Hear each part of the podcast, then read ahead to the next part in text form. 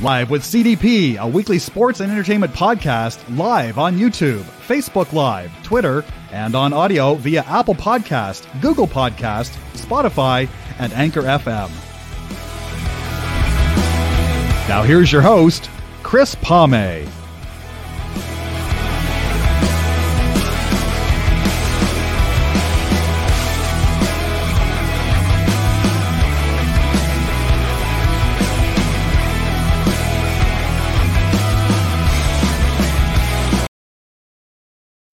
Good evening, everybody. Welcome to Live with C D P Sports Podcast on this uh, Thursday, July twenty-eighth, twenty twenty-two. And it's also season four, episode thirteen of my podcast. I look forward to my uh, guest tonight. His first time on my podcast. His name is Joe Whitbread. He's um, an M C, a keynote speaker, and he's also the uh, public address announcer for the Sylvan Lake Gulls of the uh, W C B L, which is the Western Canadian Baseball League out in Alberta and out on the western part of Canada. So I'm really looking forward to speaking to Joe uh, this evening. He will be on in a minute, and they, they are taking on Edmonton Prospects Prospects game uh, tonight at seven o'clock their time, nine o'clock our time. I guess in Alberta they're two hours below behind us here in Ontario. So really look forward to speaking to Joe about his career in broadcasting and media and doing some public addressing, public address announcing work. So bear with me, guys. I'm going to bring on the uh, P A voice of the uh, Sylvan Lake Gulls. Good evening, Joe. How you doing? I'm great, Chris. How are you? Good. Thank you so much for coming on my podcast. Yeah, it's absolutely great to be here. Congratulations on, uh, what is it, uh, episode thirteen in four years? That's amazing. Uh, actually, it's my one hundred seventy-seventh episode since March twenty twenty. But who's counting, right? Yes. That's awesome. Congratulations. Yes. Thank you. I'm working on a career on radio, hopefully. Awesome. Well, I, I mean, certainly uh, greetings from the western side of our great nation. I'm talking to you from Sylvan Lake, Alberta, which for your viewers and listeners is smack dab in the middle of Edmonton and Calgary. If this were hockey season, you would have half orange and blue jerseys and half red and yellow jerseys in the crowd. We really are in central Alberta, but of course it's baseball season. And as you said, I'm getting ready for tonight's big game against Edmonton. I was going to say, so you're what, two, about two hours from Edmonton and two hours from Calgary approximately? Yeah, you know, even just under. A lot of people do their uh, big city visits from here, but we have to remember, I'm talking to you from Sylvan Lake, which is a bedroom community, uh, sort of like the Niagara region in Ontario. It's a very tourism heavy, obviously, with the word lake in the title. Sylvan Lake is a place, a destination place for people from British Columbia, people from all over Alberta. And if you are a hockey fan, you would know the one synonymous name and family name, Uh, which is the Sutters. And the Sutter family, actually Brian Sutter farms very near here in Sylvan. Uh, Brandon and his family have a place on the lake here in Sylvan. Brent and Daryl are always seen at Sylvan Lake Gulls games. Uh, Dwayne, uh, and I think that's uh, Rich and Ron, of course, from the Lethbridge area, but here in central Alberta. So we're home of the Sutter family, and they are spotted at Sylvan Lake Gulls baseball games. I was going to say, just reading up, you're not far from Red Uh, Red Deer, Alberta, which has got the uh, Red Deer uh, uh, Rebels, right? The Junior A team? Yeah, absolutely. I've been with the uh, Red Deer Rebels for twenty-one seasons in the Western Hockey League. When it's not summertime, you can find me at the rink on the Jumbotron hosting games. I've worked with the Sutter family. The Red Deer Rebels, for those of your listeners who don't aren't familiar with the West, uh, certainly they play in the Western Hockey League, have had many, many successful seasons. They won the uh, Memorial Cup back in two thousand one. We hosted that tournament in twenty sixteen. Your London Knights were the winners here with great names like uh, Matthew Tkachuk and Mitch Marner on that team. They were just a powerhouse, but they played our Red Deer Rebels. And I've been uh, very fortunate to be part of that club over my uh, long career in broadcasting.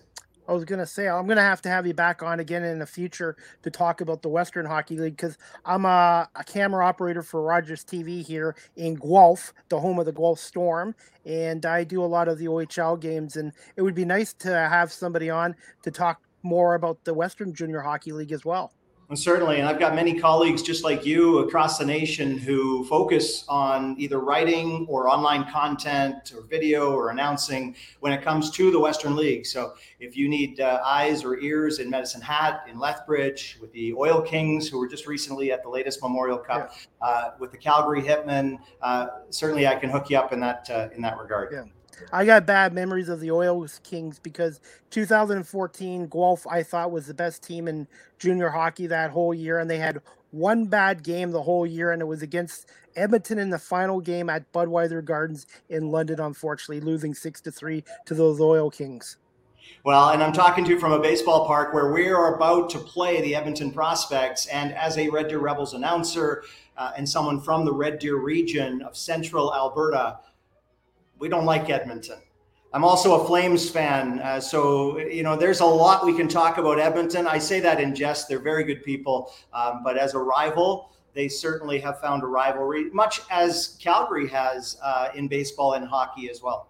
Definitely. And I've uh, had Derek Wills on from the Flames and Jack Michaels from the Oilers, too. So uh, you're my third guy from Western Canada on my show. Yeah, it's wonderful. There's so many great sports across the nation, as you know. You know, the Canadian Hockey League. I know it's uh, you know it's baseball themed tonight, and I don't mean to talk so much hockey, but the Canadian Hockey League is really the epitome of how um, we all come together. You know, I still think that the Memorial Cup is the hardest trophy to win in all of sports, and there's absolutely so, so many that would argue that. Obviously, the Stanley Cup, the Stanley Cup. But you have to remember, after winning the Stanley Cup, if the Colorado Avalanche then had to go to a championship tournament, let's say between the European champion and maybe a uh, you know a different uh, you know continent champion, after winning the Stanley Cup, that would then be the hardest trophy to win. But that's what the C H L is, the Quebec Major Junior League, the O H L, the Western League, all come together. Their champions then play another tournament immediately against a host team that's typically rested, as was the case this year. And I could go on and on about uh, the host and how that sort of doesn't necessarily represent the same level of competitiveness each time the tournament comes around. I was going to say, um, uh, to be honest, I've been to the States more than I have my own country. And I, in the future, I would like to come out to Western Canada and uh, see some sports out there. And obviously this baseball league, the Western Canadian Baseball League, it's been around since what, nineteen thirty-one approximately?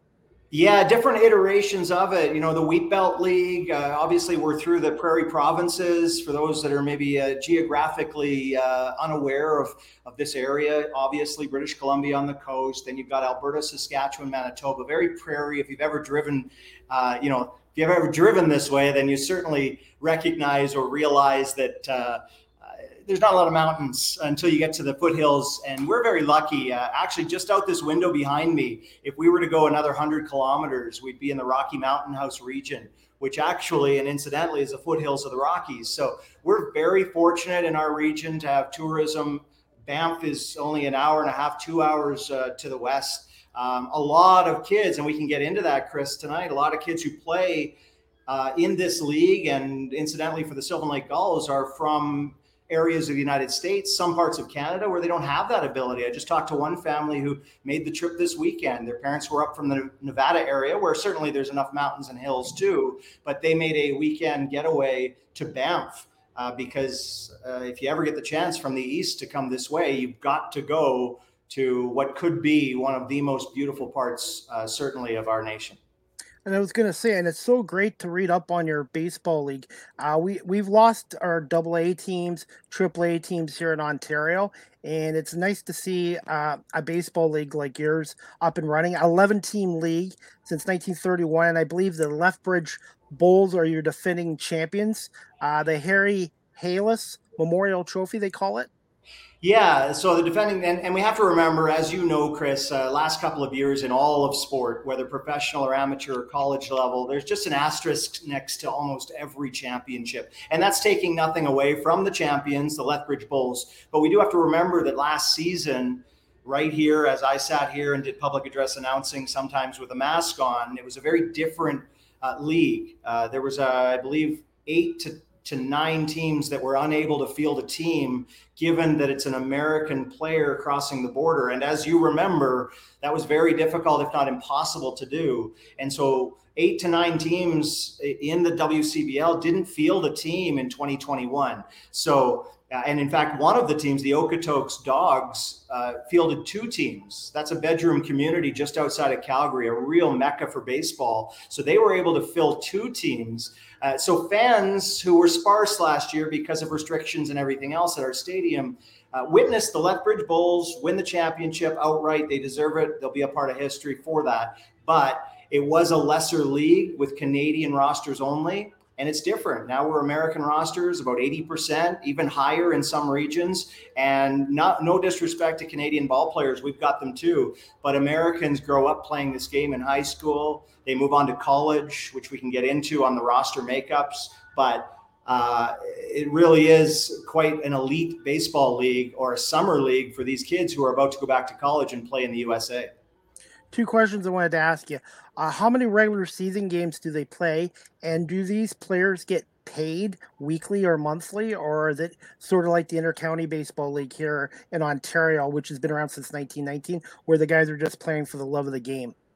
Yeah, it's a fair question. So the answer to your first question is we have about thirty-five home games. So it's a seventy-game schedule. It lasts over two and a half months. They get here around Father's Day. They all have to get back to their colleges and universities in the States or in Canada by the second or third week of August. So it's a quick in, get acclimatized, get your uniform package, get your roster, try out a little bit. But for the most part, the scouts do the tryouts and they get here and they play ball. And then it's a quick out. They are out of here as soon as the team is either out in regular season or through one, two, or three rounds. So the answer to your first question is it's a really good season. Almost every night there's a game at the ballpark, either here in Sylvan Lake or on the road. We don't have three and four game homestands like you would see in the majors, but we do have two game stands potentially. There are teams that travel as far away as Saskatchewan to be here, so they'll get in two or three games while they're here. But then we've got local or localized teams that might only have an hour and a half drive, like Edmonton or Okotoks, and so they're only going to play one-offs, and then we might go home and home with them. Um, so it's really, it's great for the fan base. This is not a traditional baseball market. You know, Southern Alberta, Southern British Columbia, due to the weather, has traditionally been uh, baseball heavy. Uh, towns like Lethbridge, Alberta, or Trail, British Columbia are very, you know, you would certainly know, um, uh, you know, some major leaguers that came from the, the British Columbia area. And I'm thinking of, uh, of Walker. Larry Walker. Of course, right? So British Columbia, he grew up playing the game like most American kids do. Um, but we don't see that where we are. This is very much hockey country, very much where fans uh, pay their hard-earned money. I mean, you can imagine, again, for those of you just joining us, we are right in the middle of Edmonton and Calgary. We are very fortunate, much like the people in Ontario are, the people in Pennsylvania, the people in Florida. We've got two N H L teams to choose from. We've got two major junior teams to choose from. We've got two C F L franchises to choose from, and we're right in the middle. So you will see jerseys and hats and paraphernalia from all those clubs, but baseball is now here. This is only our sophomore sophomore season. It's our second season. The first one, as I told you, is COVID related. And so this is the first full season, and we are just wowing fans with what baseball is, how talented this roster and these players in the league are, and of course the amenities of the ballpark, which is having fun, grabbing an ice cream or a beer with a buddy, and just watching on a summer night. It's just really wonderful.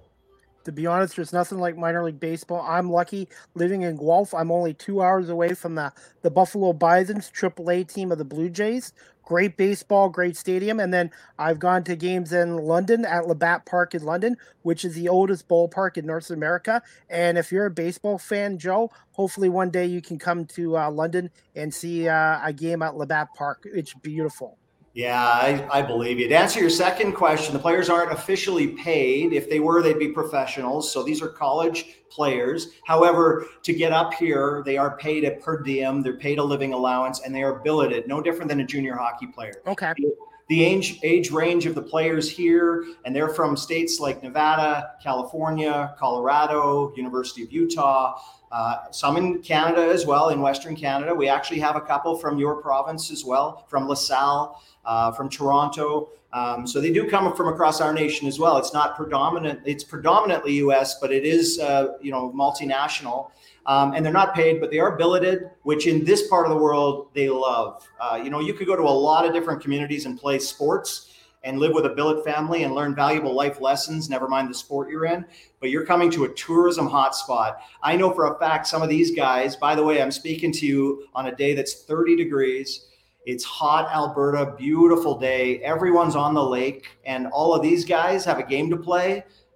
But between you and me, a few of them hit the lake early this morning and had some time. So they're really experiencing Canadian culture, Alberta culture, and outdoor summer lifestyle while they're playing baseball. It's really a great, you know, they're living the dream. I was going to say, I've never been to Alberta, obviously. Are your summers humid like they are here in Southern Ontario?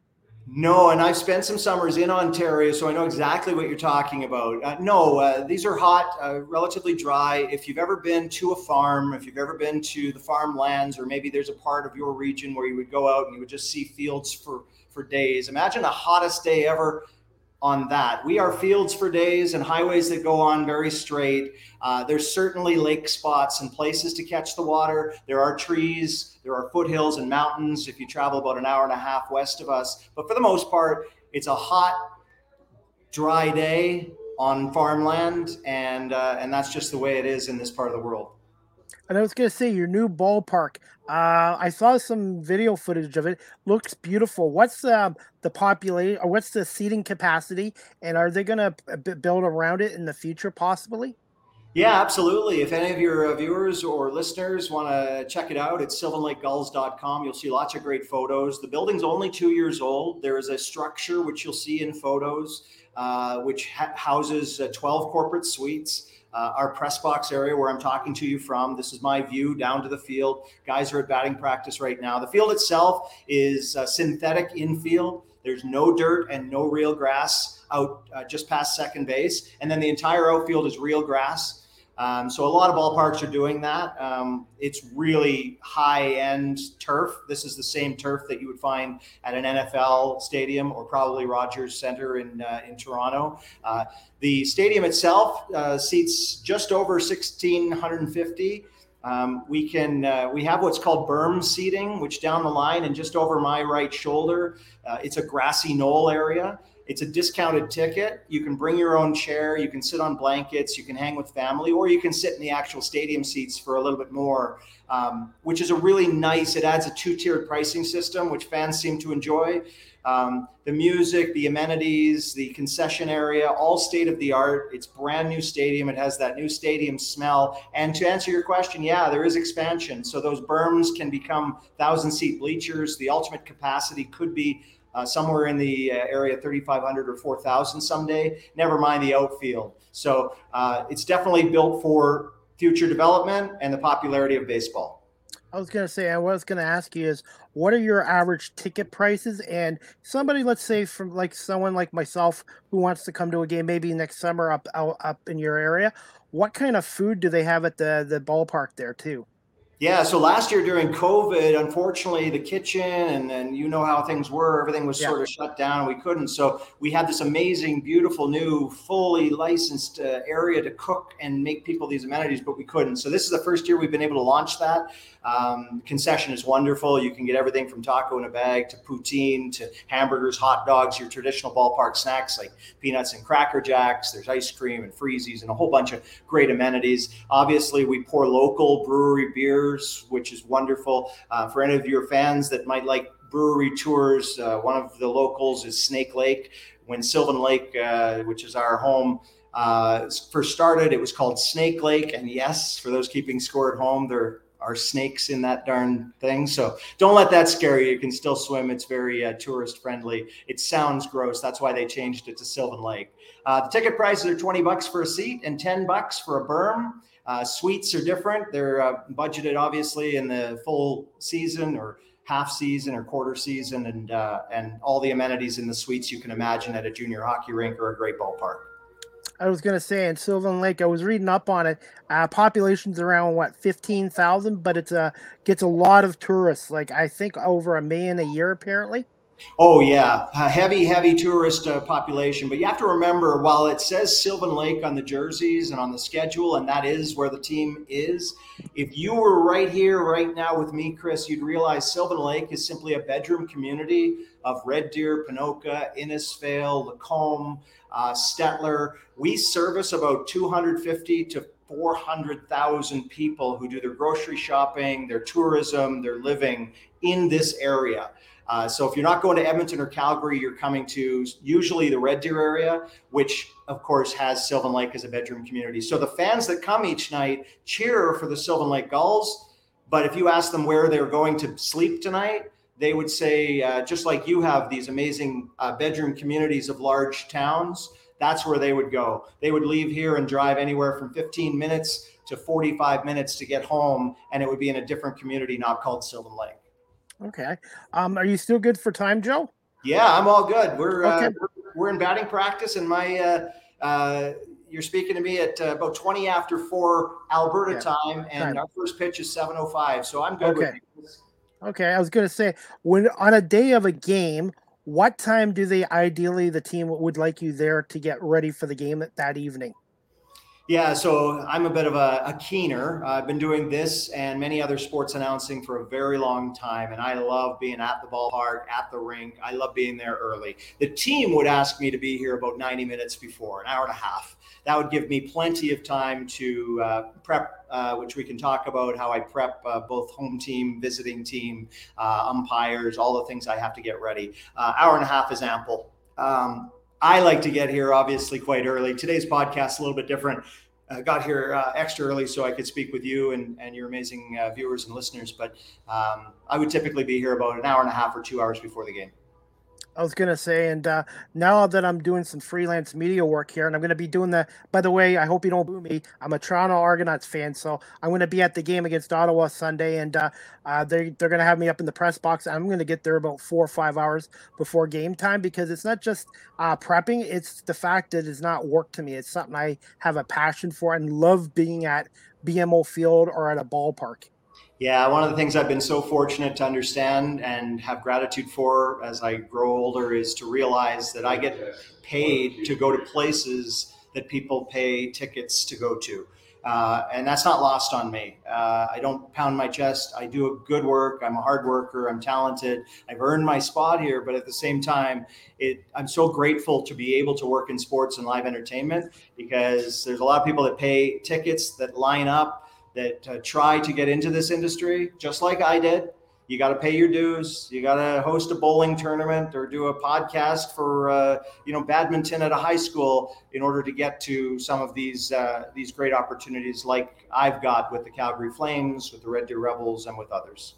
And that's what I'm hoping to do as well, with my podcast show, uh, my camera work with Rogers T V and the Guelph Storm, and also now media freelancing work uh, with the Toronto Argonauts and the Ontario Hockey League, and uh, just taking advantage of these opportunities and, and just continue to get great experience. And my podcast is only as good as the guests that have come on, and uh, I'm very lucky. And, and everyone in your profession, profession, Joe, has been really great and supportive of me, and they don't even care if I'm fifty years old. And guess what? I've had about twelve guys on that are public address announcers as well, from uh, the N H L, uh, Tom Cahoon from the Blues since nineteen eighty-seven, and Mike Ross from the Maple Leafs as well, and now yourself.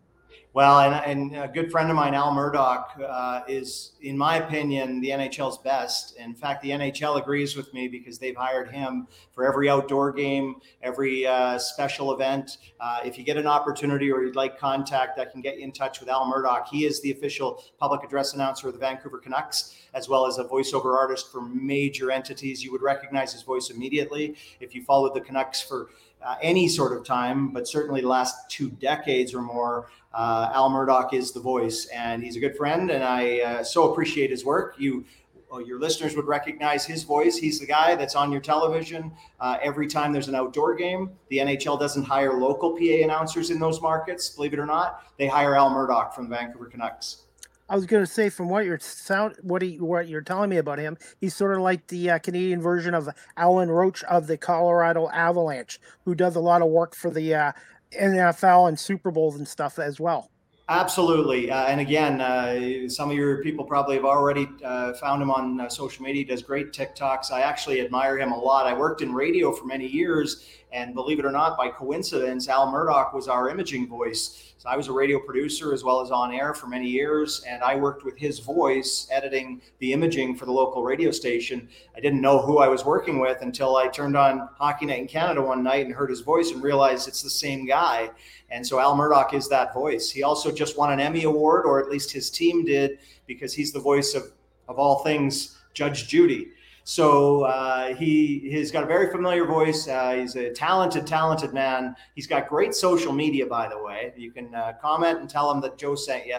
Uh, but please, he's got great social media. During the pandemic, he did TikToks that allowed you to tell him which names to announce for goals and assists. And then he would mimic your voice, or, or your child's name, or your aunt and uncle, or somebody you love. And he would call a Vancouver Canucks goal using his amazing voice. And he just got, he went viral on TikTok because uh, everyone wanted to hear him say their name, which was pretty cool. I was going to say, I've had, uh, I've used Cameo. I don't know if you've heard of Cameo, where celebrities or uh, sports figures go on there. And I've had a few of them uh, do uh, announcing for me. Tom Kahuna of the Blues did one for me. Uh, Chris Palme, assisted by Brett Hall, Adam Oates, and uh, Tim Saint Clair from the Chicago Bulls and stuff like that as well. But I'll definitely have to try to get in uh, contact with Al Murdoch, because I would love to be able to talk to him about his career in the industry and being the public address announcer for the Canucks as well. Yeah, he's incredible. And, and incidentally, he's now the public address announcer of the A H L affiliate, Abbotsford uh, Canucks, as well. So uh, he does a lot of hockey each winter, and I admire him. And one thing I've noticed with a lot of the public address announcers, they do not just one sport. They generally, I've had on my show, two, three, four sports, or yeah, even more. Uh, you know, a lot of people ask, you know, I've been in, I've been in this industry, uh, whatever this industry is. I've been on the radio, I've been on television, I've been on live events, I've done public address announcer, I'm a public speaker. I travel the province and Western Canada speaking to kids in classrooms about social media well-being, mental health, device etiquette. Um, I'm recognized in this area and I'm privileged to be so, but each is a public speaking role in a very different way. What you'll see me do on this microphone later tonight is announce batters. Now batting for your Sylvan Lake Gulls, number seventeen, Evan Rodriguez. Uh, but what you'd see me on, or, or not even see me, what you'd hear me do on the radio might be something to the effect of, no money down, no down payment, no monthly payments for a year. It's a store-wide liquidation sale this weekend only. You know, whether it's voiceover, live announcing, or public speaking that comes from the heart, that tugs on heartstrings, you have to do more than one thing. I believe that in our entire world. I mean, I won't get into the political uh, side of inflation and how it's very hard to make ends meet, but it's not just for money. I think if anyone wants to get found or spotted or seen, or if you've got aspirations to get to Sportsnet, T S N, or a large broadcaster, the only way, and, and I had this advice from many in the industry that you would recognize on T V or on the radio, the only way to get there is to diversify your portfolio. Sounds like I'm a money manager. Diversify what you do. Like I said earlier, attend a badminton tournament, do a podcast, interview with players, really get good at what it is you want to do, and then do something else. And eventually connecting with the right people and networking and using channels that are available to us now that weren't when I was a kid. I absolutely recommend. You and I found each other on Twitter. I'm heavy, heavy on LinkedIn, Instagram, Twitter. I own a social media agency besides doing all this stuff. So I know what I'm talking about, and I welcome anyone to contact me or direct message me. And you and I, we hit it off right like that, because we have to be gracious and help each other in uh, colleague situations. And I totally agree with you on that one hundred percent. And I've had guys like John Murphy, the voice of the Bills, on, Bob Sochi, and these guys, I didn't think I had a chance of getting them on, but they were so gracious about coming on and sharing their stories and and uh, encourage, giving me great advice like you're, what you're doing as well, Joe. And uh, I know you've been in this industry, what, thirty years, over thirty plus years?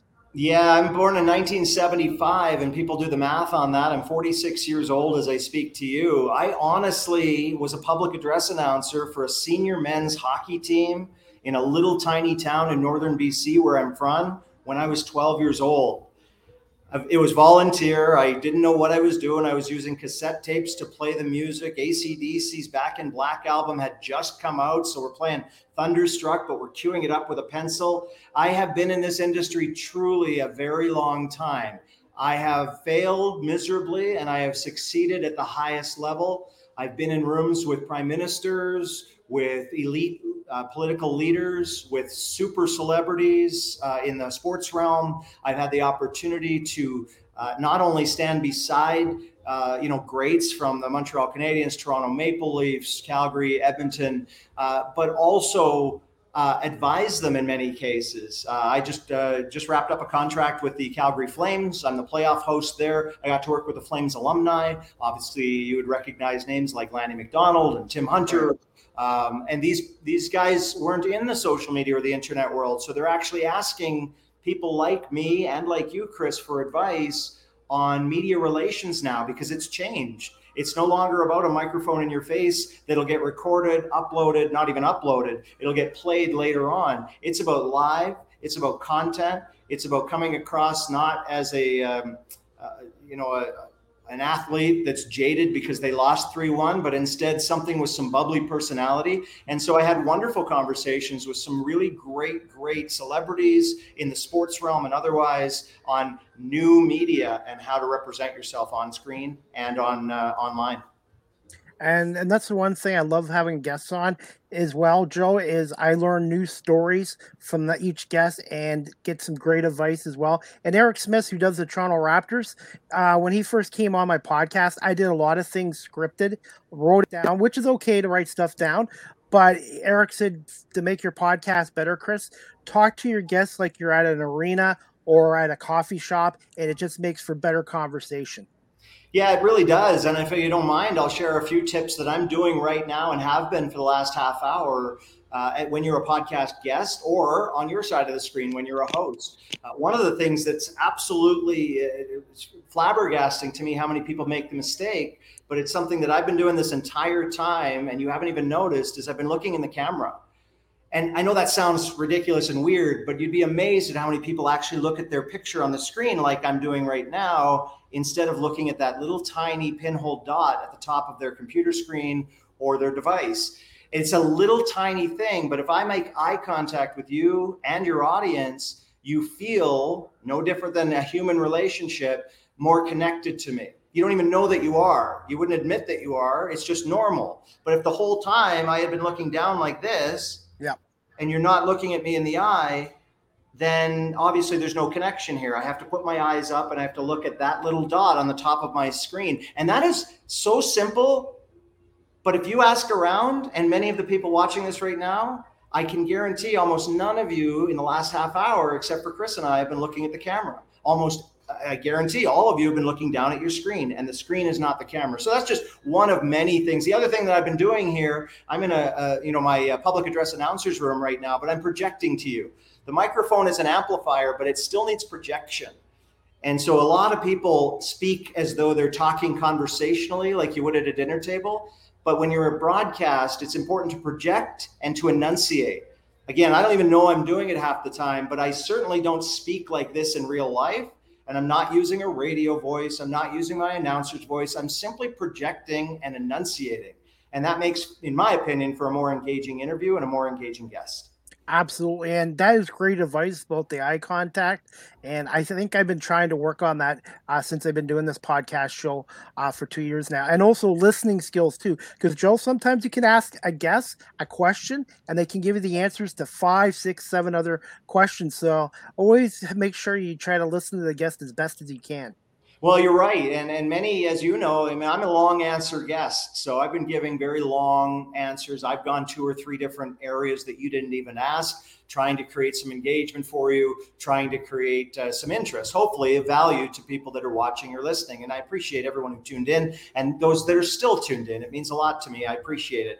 Um, but you're right. There are some, specifically on the celebrity side, people that aren't on the broadcast side, but on the celebrity side, you know, you might have a special guest and they're just simply giving you a point blank answer to your question. And it happens fast. And if you're not listening, you're not ready for your next one. And so that preparation, while maintaining eye contact, while enunciating, while projecting, and also while setting up your studio. It may look like I just sat down, but that jersey is there on purpose because it blocks the Edmonton Prospects lineup that's behind it. And that microphone is there on purpose. That is my microphone, but it also allows a bit more composition to my on-camera interview. These are all little tiny tips that I highly recommend, both for hosts and for guests of online content, because we have, I guarantee everyone watching this right now has wandered their eye around the room to look at where I'm sitting today. And we have to be prepared for that. There's no sense having my Visa card and my Wi-Fi password on the wall, because we are looky-loos and we will always look outside of the person talking.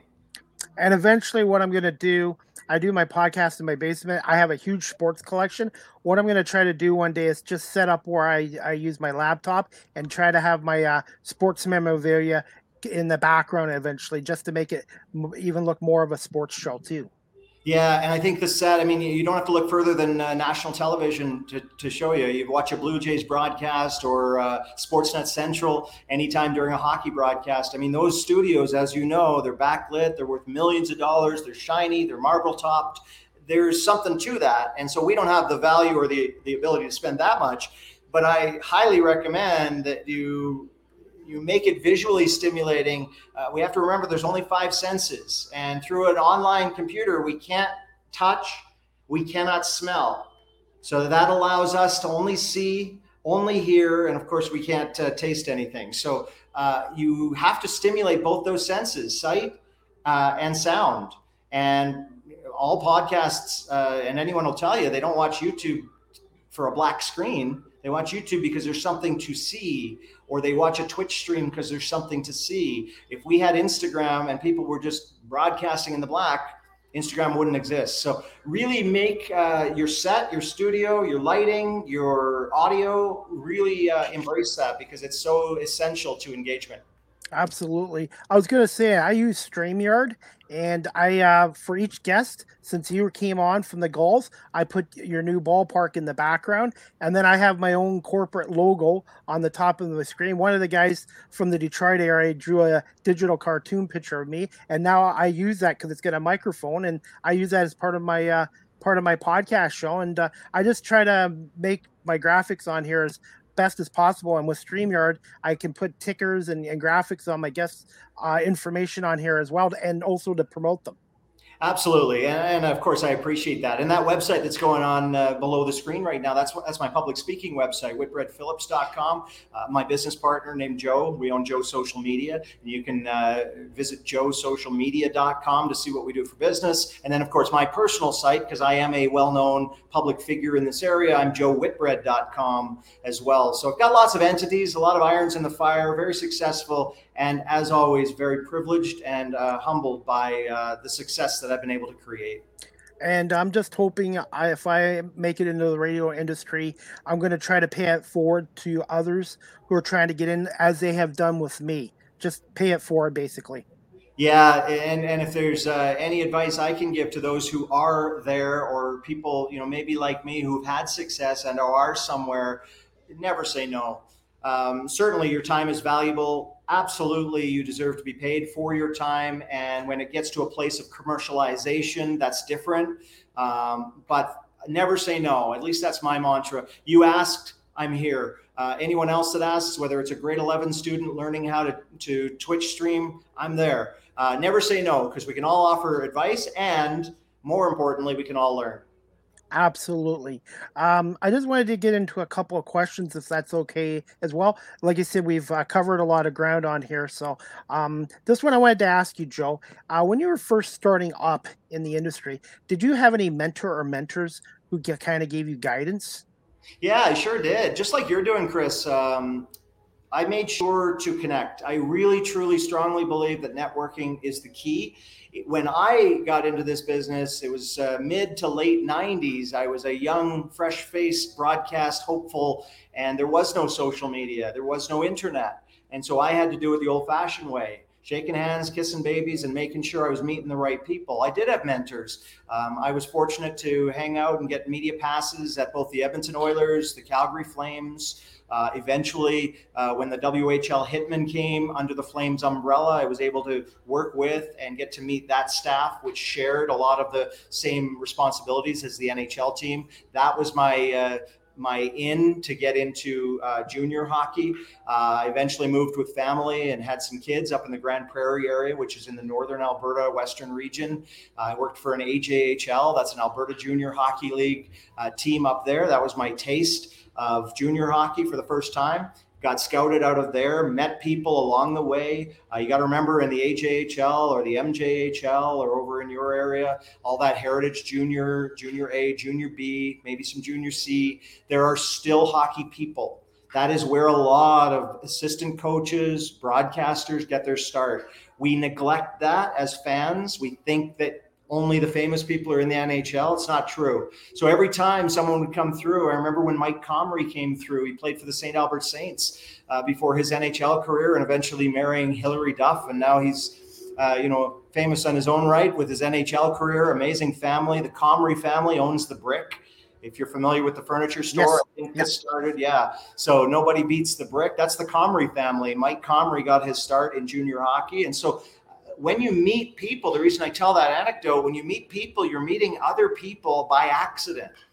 So you think you're meeting a junior hockey player, you're meeting the owner of The Brick, which they incidentally run the Brick Hockey Tournament out of West Edmonton Mall every year. It just wrapped up for multiple divisions. The Brick Hockey Tournament is how they found young players like Johnny Gaudreau. Uh, there's been some incredible talent that has played in the Brick Hockey Tournament. In your part of the world, or at least Eastern Canada, I would liken it to the same tournament that's held at Le Colisée in, in Quebec.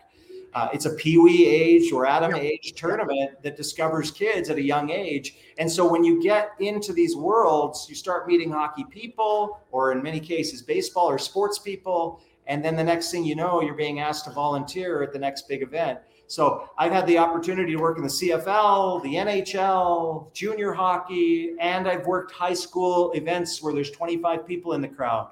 Uh, but it's getting your voice, your name, and more importantly, your passion out there to scratch the itch that you have. And honestly, it doesn't matter if you're at the highest level working for the Leafs or at the lowest level working for a junior high school football game. Do what you love, love what you do, and don't work for money. Well said, uh, Joe. I couldn't put it, uh, couldn't word it better than you did. And uh, a lot of my guests, uh, like I said, they see the passion I have for this. And uh, like I said, I still have a long ways to go. But uh, like I said, I just have to keep working hard. And I'm I'm learning to do digital writing now, blogging they call it. I'm on TikTok at Live with C D P, a shameless plug. And I'm learning to create more content on social media to get myself out there. Absolutely. And I welcome all of your followers, and you too, Chris. You know, I'm certainly uh, I'm well-versed in social media. We do own a Joe, uh, Joe Social Media, a social media agency. So I run not only uh, business branding for a multitude of companies in Western Canada, but I also run my own brand. Uh, and if you're there, uh, you check it out. I'm on Twitter, Instagram, TikTok, Facebook, and LinkedIn. I'm uh, consistent, I'm relevant, and I'm creative. And hopefully you'll notice I'm engaging too with lots of followers. And I do Instagram influencing as well. I do work with some companies locally uh, and even provincially to um, uh, use my channel and my audience to purvey their products and services. Nothing wrong with that. Uh, one of my biggest uh, frustrations or pet peeves in this world is how we are constantly telling the world or putting out into the world this negativity on these devices that we're all on. We're hypocritically telling kids to get off their phones when we're on them. And we have very many misconceptions on the varying levels of entrepreneurship value to them. Right now, a child in grade twelve or eleven can earn a living playing video games. And when we hear that as adults, it's very difficult for us to conceptualize that. We think it means they're going to be in our basement, that they're lazy, that they're weed smoking, junk food eating, because of those unfortunate stereotypes. We have met many, many kids in our tour of the province who make one hundred thousand to three hundred thousand dollars a year streaming their video games. You tell me that's not a viable entrepreneurship channel that we should be not only investing in for our kids, learning ourselves so we can teach it, but you can't tell me that shouldn't be part of curriculum in universities, colleges, and high schools. We should be, if we're so worried that kids are going to become slobs playing video games for a living, yet they're making three hundred grand a year because they're entrepreneurs online. We should be teaching them entrepreneurship and business values. That's what I believe anyway. And economics too, and how, how to budget money. I could go on with you on this subject for the next hour or two, but I was going to say TikTok too. You hear the negative stuff about TikTok and and it's and, and stuff like that, but if you use it for the right reasons, like I am, and also everybody's like, "Oh, you're too old, you're fifty." TikTok, that's that's a lie. There's people that are actually older, much older than me on there, and uh, you're right about the stereotyping, because I had that stereotype with TikTok a couple years ago. Oh, I'm too old, it's for young kids, and it's just, oh, but you know what? That's just like you said it right there. Yeah, it's simply not true. I mean, I could go on and on about many uh, things that you and I use every day that are dangerous. I guarantee right now in your kitchen and everyone else's, there are knives. How we choose to use those knives can be a good decision or a bad decision. We are continuously blaming channels like Facebook, Twitter, TikTok, and Twitch for their negative impact on our culture. And that's a people problem. I agree. There is a very bad culture that exists within the Twitter realm. Yeah. You can find negative and terrible places for kids to be lured and endangered on channels like Instagram or Facebook. However, if we as parents who didn't grow up on these channels continue to approach with fear-based instead of education, and by the way, that education is not when you're thirty-something or forty-something or fifty-something, the education is impossible, because not one of your viewers, not one of your listeners right now was on Snapchat in grade eight. It was impossible. It wasn't invented. So we have to have perspective that everything we teach our kids is based on fear and protection. When we teach our kids about how to use a stove, not one of us includes that it makes cupcakes with grandma and good family time. All of us say, it's hot, don't touch that. So we will always teach our kids about the negative on purpose and with love in mind. We want them to be safe. The problem is we're teaching that in social media and we're leaving out all the amazing good stuff. And that is actually causing a rogue underground society of kids who are finding out on their own, both the bad and, as we've met, the good. I could have actually had you on here just for two hours talking just about that subject alone. Yeah, and that's what Joe and I get to do. I mean, what, what I'm speaking to is that, uh, you know, that public speaking page. We're invited into schools to talk about the positives of social, how kids are using it for entrepreneurship value, the bad, bad things that can happen and how to get out of that trouble. But sadly, Chris, we're also talking specifically about how a lot of kids have nowhere to go when problems arise. And the reason is, and I hope if you're an adult listening and you've got kids or grandkids that you'll listen to me and hear my words, kids are not going to adults with the problems they face, because the very first thing an adult will do is threaten to take away their device, their phone, or they'll say, I told you so, you shouldn't have been there in the first place. And while that may be true, and you have every right to say it and think it, your twelve-year-old daughter or son doesn't need to hear it right now. They're in trouble on the internet. And so we have to start having a social media conversation with kids under their terms, not under ours. Absolutely. And like I said, being fifty years old, I didn't really start getting into social media probably until two thousand seven. And I, by then I was, uh, I think thirty-five years old by at the, uh, actually, no, twenty-five, uh, two thousand seven. I can't, I got to work on my math again, but it was about two thousand seven. I got into social media and I just learned it on my own.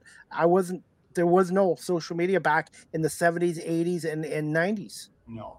And and it's it's it's absolutely been exponential in my career. I mean, you and I don't meet. We don't get an opportunity to even do this without A, social media to get here, and B, we're on a social media channel right now. It's called StreamYard or YouTube or Facebook, wherever. Yep. Yeah. So, so social media is not a bad place. There are bad people in our world. And unfortunately, yep. when they're on social media, it makes social media seem like a bad place. But I want to remind everybody, your brain is trained to go negative first. You will always look for safety first. But I want to just remind everybody, there's beautiful things in the world and there's beautiful things on social media as well. And it's really hard to see them through those negative uh, trees. But I, I really hope you'll do that. I really do. Well said, Joe. Hey, are you okay for a couple more questions? Yeah, I am, but I'm going to throw you a curveball. No problem, okay. Chris, if I can. I want to introduce you to my daughter. So my daughter, Morgan, is right here. Hey, how are you? Cool. How are you? Good. So, nice to meet you, Morgan. Here's what your viewers and listeners need to know. So, uh, so Morgan is my uh, daughter. She just turned twenty-four this past weekend, but Morgan, in her own right, also works for the Sylvan Lake Gulls. She's in the uh, she's part of our promotional team. She'll be on the microphone tonight. It's a really proud moment, obviously, as a dad, but as a professional, I do the public address announcing, and this young lady uh, does the promotional giveaways, the hosting. Um, so if you're all right, uh, I, I told her to come in at the end of our podcast, but if you're all right, keep the questions coming. But I'd love you to uh, find out a little bit about uh, her young version of an industry I've been in for decades. I was going to say, Morgan, um, when did you show an interest in doing this? Like when you were really young or just recently? Well, I grew up at the rink. I grew up at the Ball Diamonds with my dad, obviously. But when professionally, when I started taking an interest in things, I would say, oh gosh, I was roughly fourteen, fifteen, sixteen. I worked my first event at sixteen years old, and that was the Memorial Cup, which was obviously huge. Um, and then from there, I kind of just grew into the role and got myself into as many sports events as I could. I was going to say uh, happy belated birthday, twenty-four. I remember it was like being twenty-four back in nineteen ninety-six. So no. It, just enjoy it. Time goes fast. As soon as you hit thirty, it goes by so quick. The, what, the, the next question I wanted to ask you, Morgan, if that's okay, is your first your first public speaking engagement. Were you a little bit nervous? And, and, and after that, did you have a ritual before you do public speaking? At events? Um, yeah, I was extremely nervous. I still am nervous to this day. Um, in terms of rituals, I, I can't say I have any, and no superstitions or anything, but my, my biggest ritual is any event mostly that I've done, my dad is with me, and he'll always give me a pep talk before. He'll always give me tips, tricks, you know, this is what you need to do differently next time. And I would call that my ritual, honestly, because he's been a big role model of that, and he helps me wherever he can. So in terms of rituals, no, but my dad helps me any chance he gets. And I do want to clarify, Morgan is actually involved with the Red Deer Rebels Hockey Club, which I was involved with for twenty-one years. Uh, you know, she, I'm humbled and I appreciate you saying so. Morgan on her own uh, earned that role uh, and, and, and takes great pride in that role. And uh, in this part of the world, uh, Chris is from the Ontario region. In this part of the world, everyone uh, sort of got to know me through uh, being on the Jumbotron and being at the rink. And now I'm very proud to say everyone kind of knows Morgan, and she doesn't take that lightly. Uh, uh, we get a chance to meet a lot of youngsters, specifically for Morgan. Um, you know, a lot of a lot of little girls who finally get to see a female doing roles like this. And I think that's important too. Totally. Absolutely. And I was going to say, what's the experience been like uh, doing the golf games and, and your dad being in uh, the P A booth as well? What's yeah, that like? It, it's it's so awesome. I'm I'm used to him through Rebels being by my side the whole time, and in this role he is the P A announcer, so he's upstairs, I'm downstairs, kind of running the show down there, and um, it's so good. It's it's uh, I feel like I'm finally stepping into my own person because I get to be by myself and I kind of get to run things my way. Um, you know, it's been a pleasure having my dad by my side, but now I kind of get to do that on my own and make my own brand and be who I want to be out there on the field. So I, it's so cool. It's it's the best experience. You do an awesome job. And I was going to say, well said, Morgan, because that's what I've been told by a lot of people. Don't try to be somebody you're not. Have your own style. Be yourself. Yeah. Yeah. He tells me that all the time. And even, even stepping into the role, like, like I said, I, I'm obviously not him and I won't ever be anyone who steps into that role. So you kind of have to turn it in. to who you are and inspire the people that you want to inspire your own way. So it's, yeah, it's so cool. I'm so lucky to do what I do. Yeah, I love that. I'm going to put you on the spot with this question. Flames or Oilers? Eskimo Elks or Stampeders? I almost said the bad word. The Edmonton Elks or Stampeders? Yeah, no, it's not bad. It's a great, great question. This is going to be good. Watch this. Yeah, I am an Oilers fan, and he is a Flames fan. So, but we, oh, but we for good reason. Yeah, we have to clarify. So, so I've uh, I've obviously worked. Uh, we talked earlier about the amazing Sutter family. Uh, right out this window, and about three kilometers that way is Brian Sutter's farm. They really are in this region. Um, I've been fortunate, uh, but as a as a boy, I grew up in uh, in a household with an Oiler fan, and I had to be a Flames fan, uh, just because you just my brother's an Oilers fan. There's no way I'm going to be an Oilers fan. But her story is even better than that. Yeah, I I grew up obviously in a Flames household, and when I worked for the, or when not even when I worked for the Rebels, growing up. Um, watching the Rebels, my favorite player was Ryan Nugent-Hopkins when he played for the Rebels. He was the captain, number nine. He's the best. Anyway, so then when he got drafted to Edmonton, I was like, well, here's my chance to be my own fan. And since then, I've been an Oilers fan. And so now myself and my dad get to argue back and forth on Flames versus Oilers, which is so fun. So this year was even better because it was Battle of Alberta.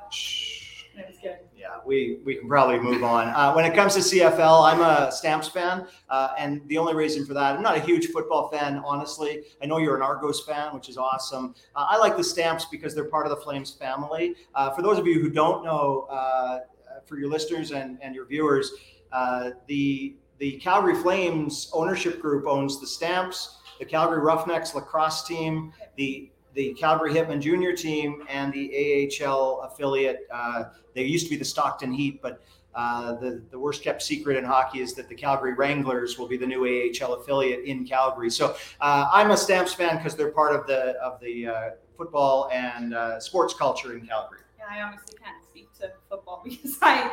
I'm just neutral. There you go. Okay. You're going to like laugh at my teams. I'm an Argonauts fan, Detroit Red Wings fan, Detroit Pistons, Detroit Tigers, nice. Philadelphia Eagles, and University of Michigan Wolverines. Oh, no kidding. Yeah. So the Philadelphia is the curveball that you gave. I, I get the Detroit because you're so close to D- Detroit where you live. Uh, Guelph, it's about three and a half, four hours from Detroit.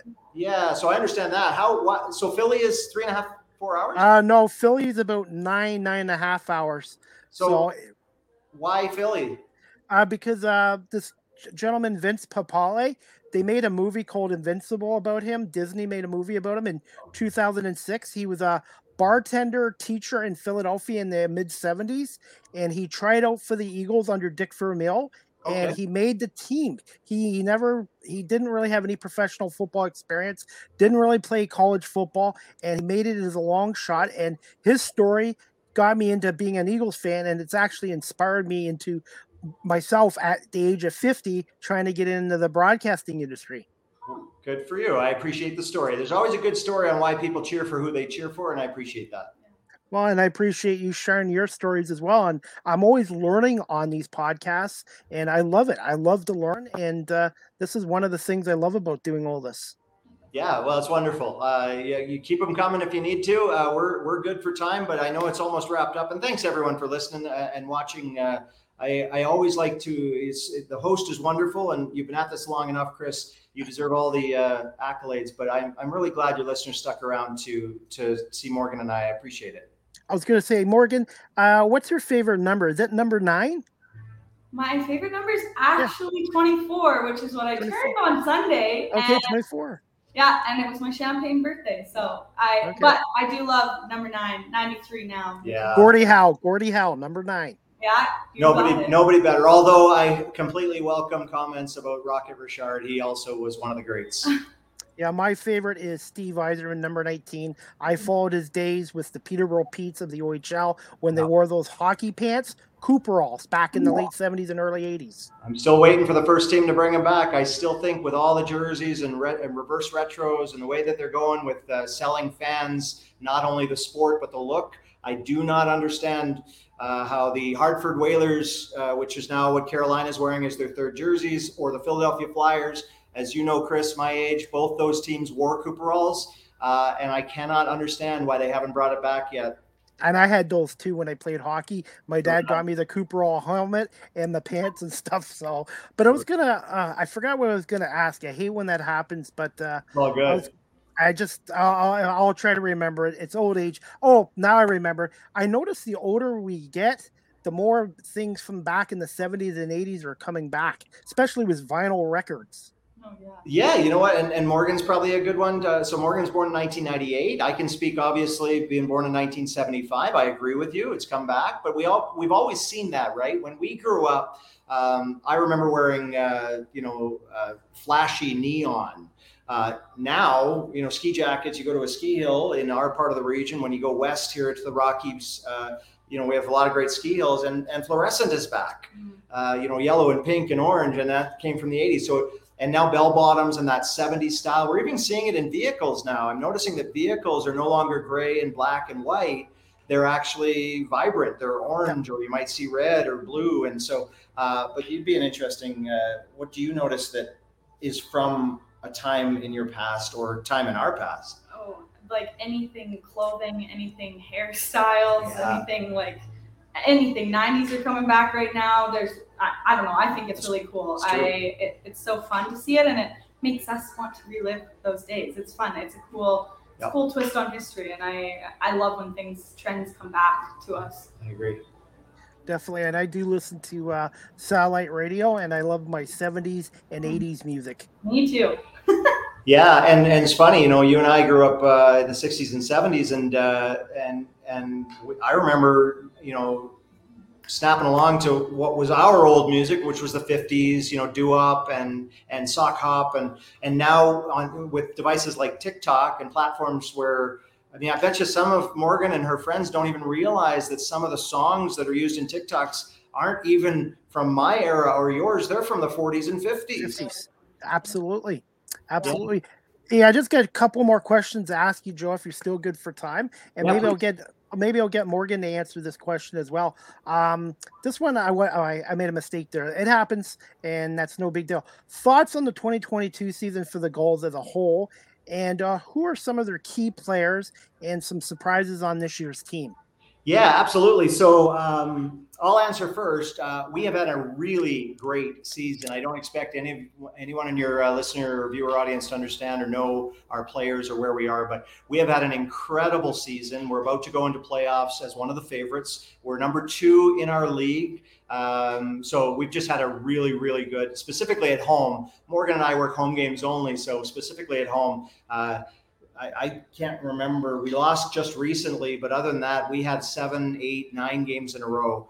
Um, so yeah, so really good on that. Maybe you comment on that, and then I'll go over some of the key players. Yeah, it's been it's it's been incredible. We've been on like I think we've had like two over five game winning streaks, and it just creates such an atmosphere. You know, yeah. Games are sold out now. Like you can barely get a seat. They've opened up more seating, standing room only. So it creates such an atmosphere with the fans and. You're watching good ball. It's I, I think the mistake is sometimes you're coming to a game, you know, it's just, I don't know, it's just baseball. Yeah. It's not, people think of baseball in a professional league like M L B, but this this is good ball to watch, and the players are, are doing outstanding. Yeah, I completely agree with that. So if you're looking at some key players, and by the way, uh, players from this league do get drafted into the major leagues. Um, it's happened just recently at the M L B draft, uh, not from our team yet. It's only our second season. Um, but there were some Okotoks Dogs. There were some Medicine Hat Mavericks. There were some uh, some uh, from, I think, Brooks. Uh, it's one in Weyburn, a Regina Red Sox. Anyway, if you look at our league, there have been players drafted and who have done well in the majors.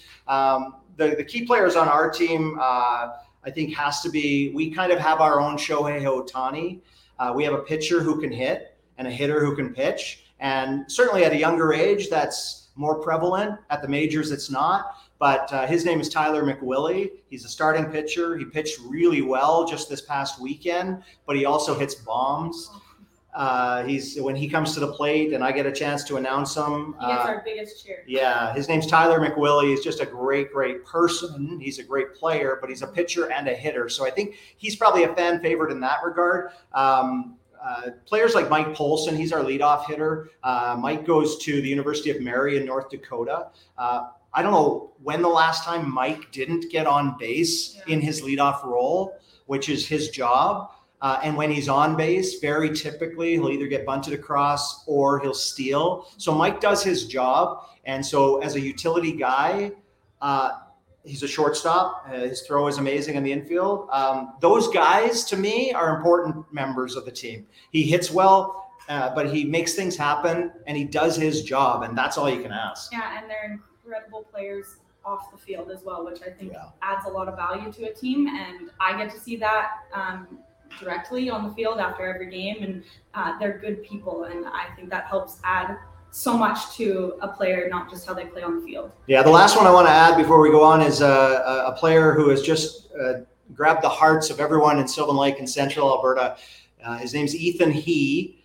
Uh, he's from the University of Utah. His family, uh, and he grew up in Colorado. It's his first time in Canada. He just celebrated his eighteenth birthday with us. Uh, he's a young kid. He was just named the All-Star M V P at our All-Star game, the Midsummer Classic in the W C B L. And he's just an incredible human being, like Morgan says. Baseball is one thing, but when we have these polite young men who are billeted in families, in homes, and get to experience Canadian and Alberta lifestyle for the very first time, and they're respectful and courteous and thankful for it, there's nothing better. So Ethan He has earned my respect. I like him a lot. Yeah.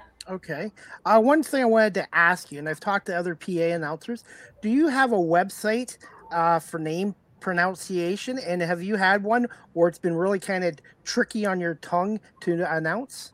Yeah, I love that question, Chris. It's a really good one. So the answer is no, there's no website with phonetics. Okay. Um, but uh, what I do and what many of the professionals, mentors that I've had a chance to work with over the past have done uh, is every single game we make sure we're down at the visitor's dugout or in hockey down at their dressing room. And we're talking to an assistant coach, a trainer, or in many cases, the players themselves and getting it from the horse's mouth. If you're watching this, and you want to be in public address announcing or announcing, and you're dealing with names. By the way, this is beyond sports. If you're on stage and you have to introduce the local elected official and you get their name wrong, that's on you, not on them. Uh, so uh, do your due diligence, get pronunciations right. Has it happened that I've screwed up? Absolutely. Um, I've screwed up many, many times. You do the best you can, specifically if it's foreign sounding or if it's a bunch of consonants mixed with not a lot of vowels. That can be difficult. And every player I've ever met is apologetic, or not apologetic, but they're sympathetic for uh, for making the mistakes. Um, but yes, I have seen names, I've butchered names, and I've done a pretty good job at names. But uh, it's a huge part of the job, Chris. I'm glad you asked the question. I was going to say, Morgan, um, have you had any events? Uh, any events you've done public speaking where uh, names can kind of been tricky to pronounce or difficult to pronounce? Oh yeah. Yeah. I, we, we communicate through radios. And so then if I, you know, if it's happening in the moment and I have to go down there or something, or I'm on the mic, then I will always radio up because he will most likely know it. And then if you get in a second opinion, then it's, uh, it's always easier, but I have made my fair share of mistakes and it happens, and it's, uh, you just do what you can. And if you do the homework beforehand, then it makes it easier on you during the game. And and I've, I've made a few mistakes on here too as well. And I make sure I apologize and then correct, correct it. And like you said, uh, Joe, preparation and just going over it, doing your homework and just going over it. And if you're not sure, ask that person. Absolutely. What you said there is perfect. Yeah. Yeah. And when you ask, make sure you say it out loud. Uh, I know it sounds weird, but sometimes when we vocalize something in conversation, we pronounce it softer. But when in a public address uh, announcer's role, you do it with uh, much more explosion in your voice and much more emphasis. And so when you're down there at the dugout or the dressing room, I know it feels weird and sounds weird, but you got to get over yourself. Say it the way you were going to say it in the stadium, because you'll see that your enunciation differs when you raise your voice, right? And so, um, uh, yeah, little tiny tips like that along the way, which has uh, made me a better person and a better announcer. Okay. I just got two more questions for you guys. This one, I'm going to put you on the spot on this one. I had to ask you this, but who's your prediction for the league M V P of the W C B L and for, and teams possibly, obviously the Gulls obviously are going to be your choice, but other teams that could compete with the Gulls for the W C B L championship in twenty twenty-two? Yeah, and, and, it's it's a really good one. I'm going to grab the Okotoks Dogs. I mean, the Dogs are just the elite yeah, team in our league. They really are. They deserve that. Um, I'm going to say the league M V P might be someone like uh, Mississauga, Ontario's Brendan Luther. Uh, he's the leadoff hitter for the Dogs. Um, he's from Mississauga, which is incidental. Um, Only forty I, minutes from me. Yeah. Uh, who else on the Dogs is uh, – Caleb Lombard's a great player. Um, Alejandro Cazorla from Calgary. Um, they're just a really good team. Now, you know, those are those are the, the the Dogs players, and and and you'll find Morgan and I, well, we work for the Gulls and we love the Gulls. I mean, let's give credit where it's due. There's some great players around this league. Some very, very good Lethbridge Bulls, who are the defending champs. On our team, uh, you have to look, look no further than uh, you know Mike Polson, who we talked about, uh, Tyler McWillie, and Ethan He. Um, you know, he was named All-Star M V P for a reason. That's the best of our league in one place. It was just played last weekend, and he came out on top with a uh, a walk-off single to win the ball game, and also extremely good defensive plays at, at second base. So, um, in my opinion, I think Ethan He is one of uh, one of the top players in our league, and and could be considered M V P. Okay, and I was going to say, that jersey in the background, is that your primary color, uh, blue and white? Yeah, I wanted to bring in, yeah, because I was wearing white. Uh, Morgan's wearing our uh, our home jersey, our white jersey. Nice. I need to get one of those. That's a nice jersey. Yeah, and then uh, we actually have three jerseys. The baby blue's not here, much like your Blue Jays, but uh, there's a baby blue version, which is really cool. It kind of has a look of the uh, nineteen eighties Mariners. Okay, uh, yes. If you can remember that jersey. I'm sorry I didn't bring it in, but yeah, that's uh, that's jersey number two. Morgan's wearing jersey number one, and then the baby blue would be our third. Yeah. Okay. And I was going to say, um, my next question I wanted to ask you, both of you, if you guys can answer this, uh, any advice for those who are watching or listening later on t- to this podcast on about getting into media, broadcasting, public speaking, and where can my audience here in Guelph in Ontario um find you guys again on social media, and where they can they reach out to you if they like to? Yeah, so my best advice would uh follow your passions. Um my dad taught me this, and it sticks with me, is don't work for money, uh which sounds that's I've honest. done that I actually I I didn't mean to interrupt you there. I can no. absolutely relate to that, and uh sorry, go ahead. No, that's okay. I just I think that if you're passionate about it, then your passion should take over from the money part, and It, you should love what you do and do what you love. And so he taught me that. It's it's in my brain forever, and uh, that's what I go in. So if I'm not passionate about something, then I won't I won't go for it. And so I've been lucky enough to be a part of some incredible events, but I started at the bottom, and you you have to start somewhere, and your passion will shine through, um, no matter what event you're a part of. If you're just hosting, you know, something small in your community, do it with love, do it with passion, and people will be able to see through that. So that's some of the best advice that I've been given. I think you can. Yeah, that's well said. Well said. I love that. And and obviously, if you've been listening, uh, I said very similar things earlier on. So it's it's great to hear that. And, and thank you. Um, yeah, so on my side, I've obviously been in the actual industry for a very long time, much longer than Morgan, as she just kind of gets her feet wet and is doing such an incredible job uh, coming up through. Um, I did what Morgan said. I shook hands. I worked, like I said earlier, I worked badminton tournaments. I was at the bowling alley, you know, commentating to no listeners. Um, I did interviews with people uh, that weren't celebrities or famous, but just so I could hone my interview skills. Um, I made announcements with no amplification. That means there was no power, no microphone, no speaker. I was yelling. Um, these are the worst of the worst scenarios, but you learn how to be the best in the worst scenarios. So the other thing that I highly recommend or encourage to you, Chris, and to anyone listening who might want to get here, is understand that while we live in this world where we seemingly can have the best, you are not going to have the best. We're very humbled to work in an environment right now in a press box with amazing equipment and great speakers. But I've worked in the worst. I worked at a picnic table, got slivers on my bum while announcing out loud without a microphone for a minor ball tournament, and having a dad yell at me because I'm doing it wrong.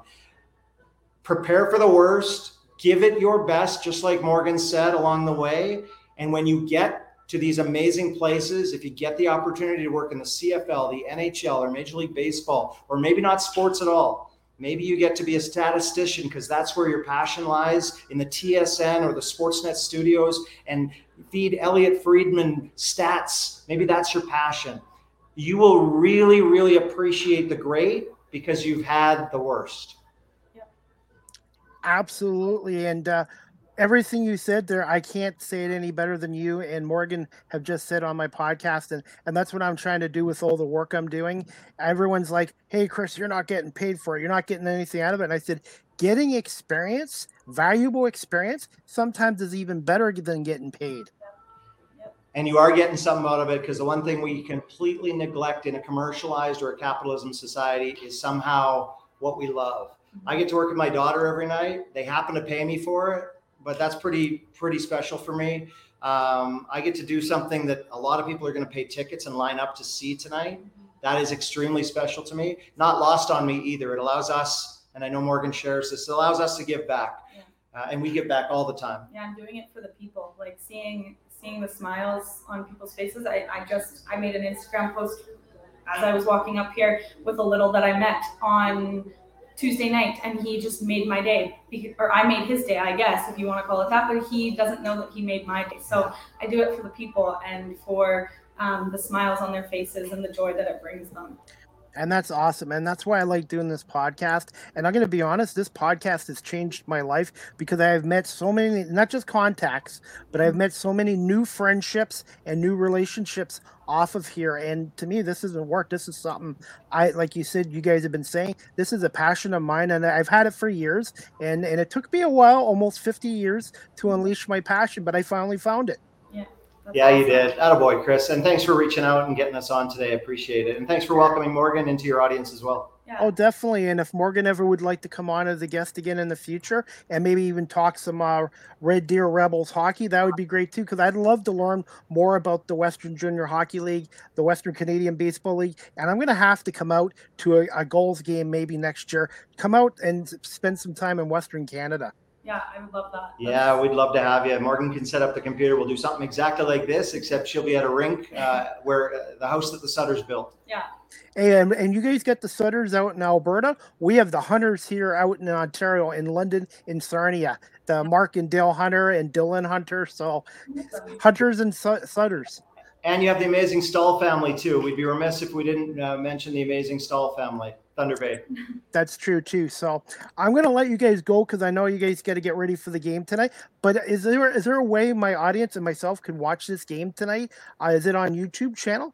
Absolutely. It's on home team live dot com. If you want to type that in, home team live dot com. Yeah, we have a great broadcast, actually. You'll hear... Yeah, you'll hear the voice of Jim Claggett and Cale Clark. Uh, we actually have a professional crew. This might interest you, Chris, because I know you're a shooter with Rogers. Um, our shooters for the Gulls games actually work for Sportsnet. Uh, they shoot Edmonton Oilers games. They shoot Calgary Flames Jumbotron. Um, so if you do want to log in, I can promise you it's a professional broadcast, home team live dot com, to see the Edmonton Prospects visiting the Sylvan Lake Gulls on a Thursday night, where it's almost thirty degrees in Alberta. Oh, right now it's twenty-six here, but Woo. With the humidity, it's probably about in the nineties. Yeah. Amazing. It's just, it's just been such a pleasure to talk to you. I really appreciate you. Yeah, so nice no pro- to meet you.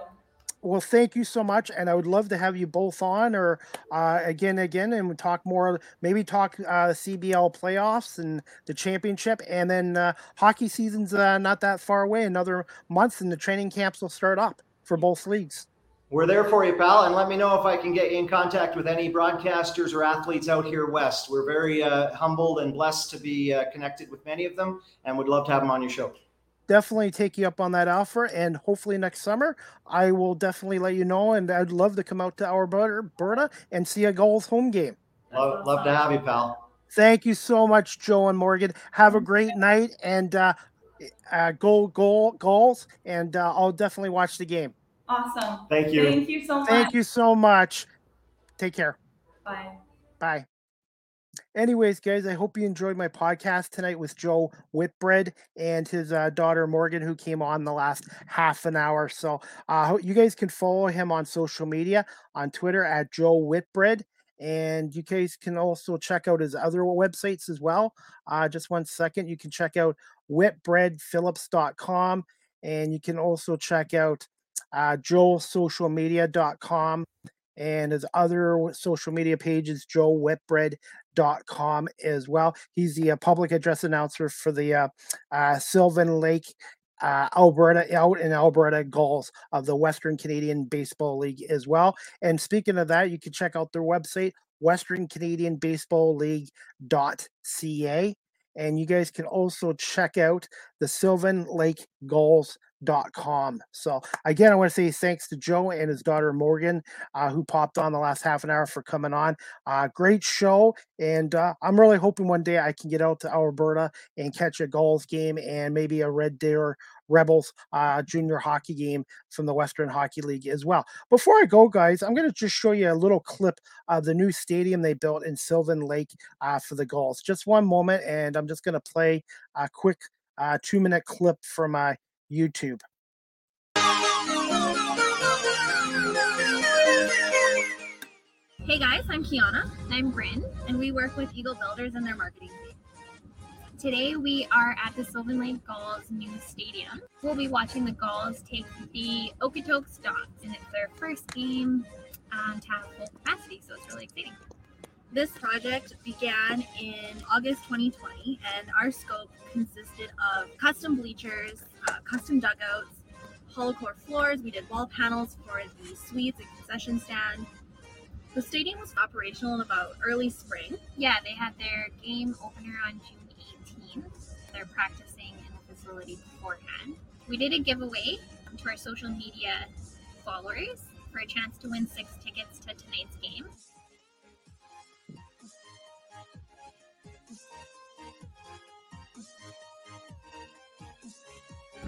The Sylvan Lake Gulls are a college team and part of the W C B L.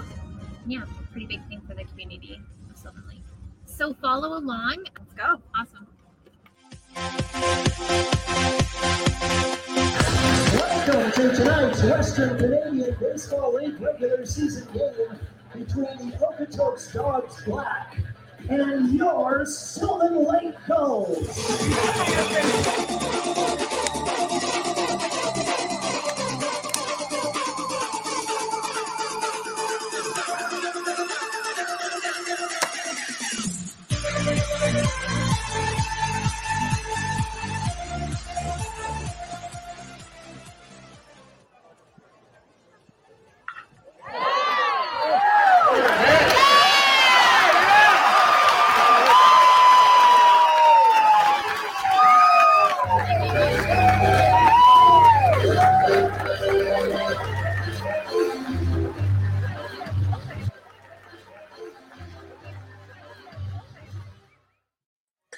Anyways, guys, that clip was courtesy of the Sylvan Lake Gulls of the Western Canadian Baseball League. Uh, looks like a beautiful ballpark they have out there. It's halfway in between. Sylvan Lake, Alberta is halfway between Edmonton and Calgary. And I'm really hoping uh, next summer I might be able to uh, come out to Alberta and just check out the province and and obviously uh, a Gulls baseball game. I love minor league ballparks. I love minor league baseball.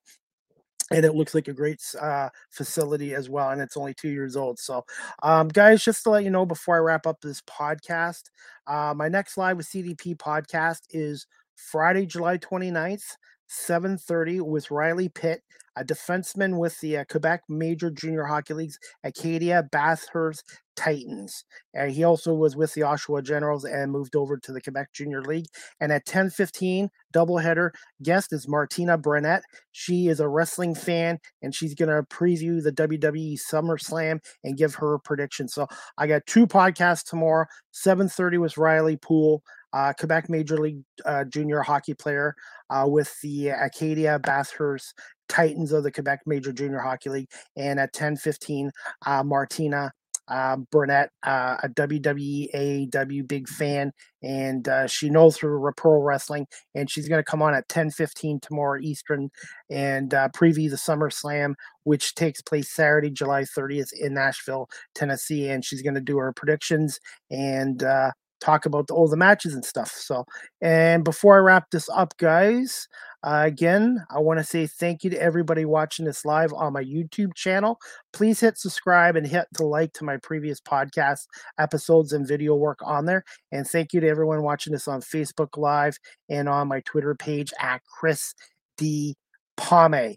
And like I do with all my podcasts, Live with C D P podcast, the audio version is downloaded onto Google Podcasts, Anchor F M, Apple Podcasts, Breaker, Pocket Casts, Radio Public, Spotify, Castbox, and LinkedIn as well.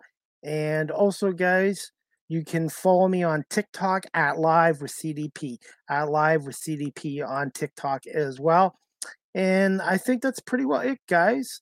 Uh, again, I want to say thank you to Joe Whitbread, uh, Whitbread for coming on, along with his daughter Morgan, in the last half an hour and talking about his career as a, a keynote speaker, M C, uh, doing some voiceover work, and obviously public address announcing uh, work with the Gulls and the uh, Red Deer Rebels of the Western Hockey League as well. So they are playing the uh, the. the Sylvan Lake Gulls tonight at seven o'clock Edmonton time, or Alberta time, nine o'clock our time, are taking on, uh, the Gulls are taking on the Edmonton Prospects. So I'm um, looking forward to trying to catch some of this game tonight online. And uh, yeah, the Gulls are thirty-two and seventeen right now in the Western Division of the Western Canadian Baseball League.